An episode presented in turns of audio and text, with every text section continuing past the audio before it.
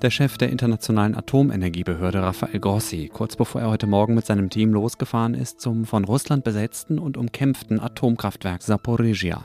Die Situation rund um das Kraftwerk ist gleich das erste Thema hier im Update von Was jetzt, dem Nachrichtenpodcast von Zeit Online. Außerdem rede ich über zwei neu zugelassene Corona-Impfstoffe und erkläre, was die können und was sie nicht können. Heute ist Donnerstag, der 1. September. Ich bin Moses Fendel und der Redaktionsschluss für diesen Podcast ist 16 Uhr. Im Süden der Ukraine, am Fluss Dnipro oder Dnepr auf Russisch, liegt das größte Atomkraftwerk Europas, benannt nach der ungefähr 70 Kilometer entfernten Großstadt Saporizhia. Seit Anfang März, also seit Beginn des Krieges, ist es besetzt von russischen Truppen und in den letzten Wochen hat es rund um das Kraftwerk immer wieder Kämpfe gegeben, bei denen es beschossen wurde. Ein Team von Fachleuten der Internationalen Atomenergiebehörde ist am frühen Nachmittag dort angekommen, um sich ein Bild von der Lage zu machen und um die Schäden zu begutachten. Die Fahrt durch das Kriegsgebiet und über die Frontlinie war gefährlich. Die IAEA e sagt, dass das Team noch auf ukrainisch kontrolliertem Gebiet alleine drei Stunden lang festgehalten wurde.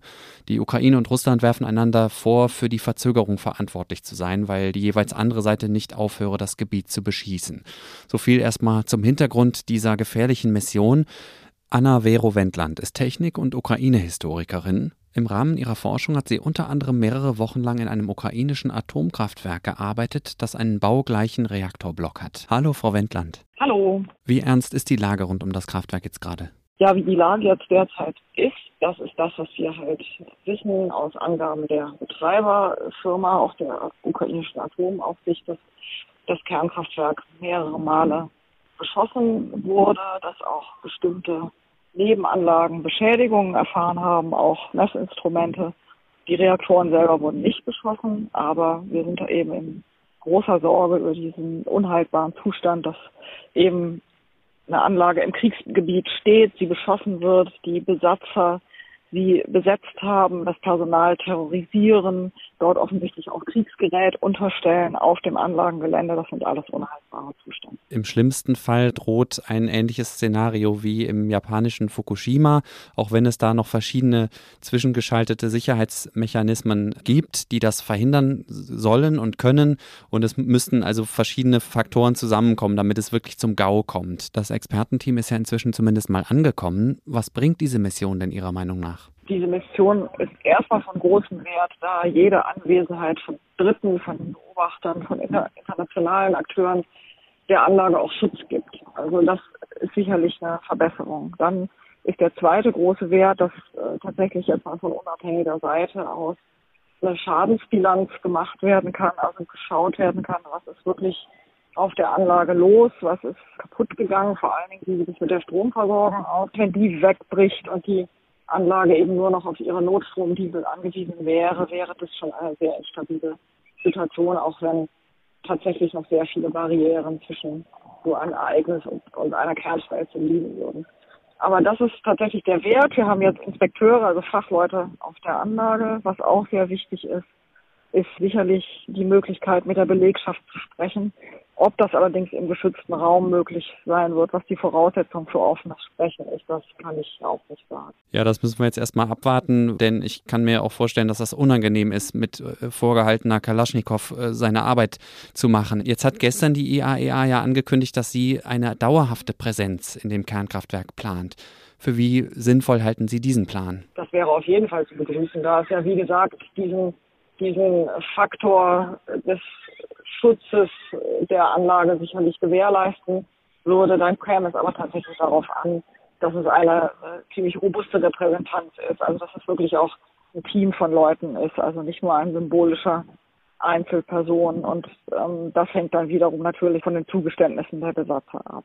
Mhm. Die Frage ist eben auch, inwiefern eine solche Anwesenheit an der Problematik als solcher was ändern kann, nämlich der Anwesenheit von bewaffneten auf der Anlage, die eben auch wirklich das Personal unter Druck setzen und nicht nur das, sondern wir wissen auch, dass etliche Mitglieder des Personals verschwunden sind, äh, womöglich auch gefoltert werden, dass sie unter massiven Druck gesetzt werden und unter solchen Umständen ist es tatsächlich auch sehr, sehr schwierig, die nötige Ruhe und Entspannung zu haben, um Kernreaktoren sicher zu bedienen. Sie haben mir vorhin im Vorgespräch gesagt, dass Sie sich von der IAEA e wünschen, stärker auf die russische Seite einzuwirken. Wie genau könnte das aussehen? Ja, es gibt ja letzten Endes äh, bestimmte Kriterien für die Zuverlässigkeit von Betreibern kerntechnischer Anlagen. Also die Betreiberzuverlässigkeit ist eine Sache, die die Behörden zum Beispiel prüfen müssen, ähm, wenn sie Kernkraftwerke genehmigen. Und die IAEA e sollte meiner Auffassung nach äh, ihrem Gesprächspartner Rosenergoatom, also dem russischen Betreiber von Kernkraftwerken, ziemlich klipp und klar zu verstehen geben, dass ihre eigene Zuverlässigkeit in Frage steht, wenn sie nicht in der Lage sind, ihre eigenen Regierungen, Rosatom ist ein Staatskonzern, wenn sie nicht in der Lage sind, ihren eigenen Vorgesetzten klarzumachen, dass diese Zustände, die die Russen im Kernkraftwerk Zaporizhia erzeugt haben, völlig unhaltbar sind. Also der einzige Zugang zum Kreml könnte ja zum Beispiel über die Leitung von Rosatom erfolgen. Und dieses ins Gewissen reden, das fehlt offensichtlich völlig. Im Gegenteil, es haben sich die Mitarbeiter von Rosatom dazu hergeben lassen, eben im Auftrag ihrer Regierung diese Anlage da so offensichtlich mit zu übernehmen. Und das sind alles Dinge, die sollten viel, viel konkreter angesprochen werden. Da sollte die EAEA meiner Meinung nach viel deutlicher werden. Danke, Anna Vero Wendland. Gern geschehen. Und ich bitte um Entschuldigung für die schlechte Soundqualität. Wir mussten das Gespräch per Handy am Strand aufnehmen. Es ging heute leider nicht anders. Das tut mir leid. In Europa sind seit heute zwei neue Corona-Impfstoffe zugelassen. Das hat die Europäische Arzneimittelbehörde EMA am Nachmittag bei einer Sondersitzung entschieden. Das Neue an den Impfstoffen von BioNTech, Pfizer und Moderna ist, dass sie im Gegensatz zu den bisher genutzten an die Omikron-Variante angepasst sind. Einen Haken gibt es aber leider trotzdem. Die neuen Impfstoffe sind auf den Omikron-Subtyp BA1 angepasst. Die meisten Leute stecken sich aber im Moment mit den Corona-Varianten BA4 und BA5 an. Die EMA prüft gerade auch einen auf diese Varianten angepassten Impfstoff, der könnte in wenigen Wochen zugelassen werden. In den USA hat die Gesundheitsbehörde gestern schon per Notfallzulassung zwei Impfstoffe genehmigt, die auf BA4 und BA5 angepasst sind. Die deutschen Basketballer starten heute Abend in die Europameisterschaft. Erster Gegner ist Frankreich. Los geht's um 20.30 Uhr in Köln und unterwegs dorthin ist gerade auch Tamo Blomberg aus unserem Sportressort. Er hat mir vorhin einen kurzen Ausblick auf das Turnier gegeben. Ich glaube, das ist so ein Turnier, das in Deutschland viele noch gar nicht so richtig auf dem Schirm haben. Es hat aber das Potenzial, wirklich wahnsinnig aufregend zu werden. Und zwar zum einen, weil die drei derzeit wirklich weltbesten Basketballer bei dieser Europameisterschaft am Start sind. Mit dem Serben Nikola Jokic, dem Griechen Janis Antetokounmpo und dem Slowenen Luka Doncic.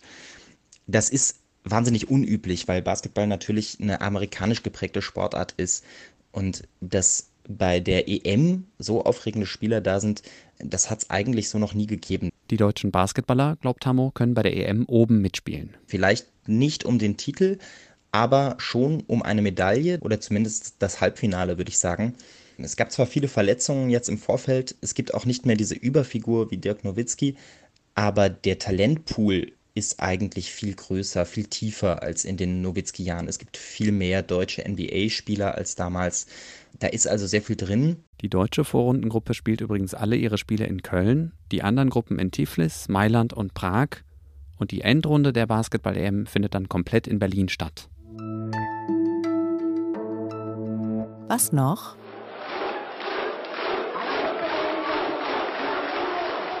So klingt es, wenn sich 15.000 in weiß gekleidete Menschen treffen, um sich gegenseitig mit überreifen Tomaten zu bewerfen.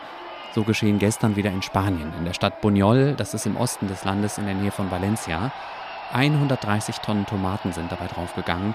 Sie werden anscheinend extra für dieses Event gezüchtet.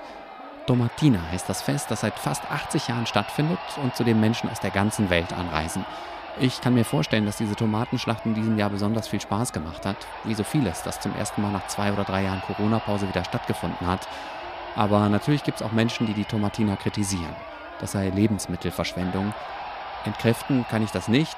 Aus 130 Tonnen Tomaten hätte man eine Menge Suppe kochen können. Das war das Update von Was jetzt am Donnerstagnachmittag. Morgen früh nimmt Konstanze Sie mit nach Argentinien, wo die Inflation im Moment noch viel heftiger ist als bei uns. Ich bin Moses Fendel. Danke fürs Zuhören. Machen Sie es gut und bis bald. Ich sitze gerade auf der Nordseeinsel Amrum schaue auf die Möwen, die hier im Watt rumstochern und die Kinder, die spielen. Und ja, das ist ein Bild des Friedens, aber auch gleichzeitig ein Bild, wie zerbrechlich die Natur im Zeitalter des Klimawandels ist.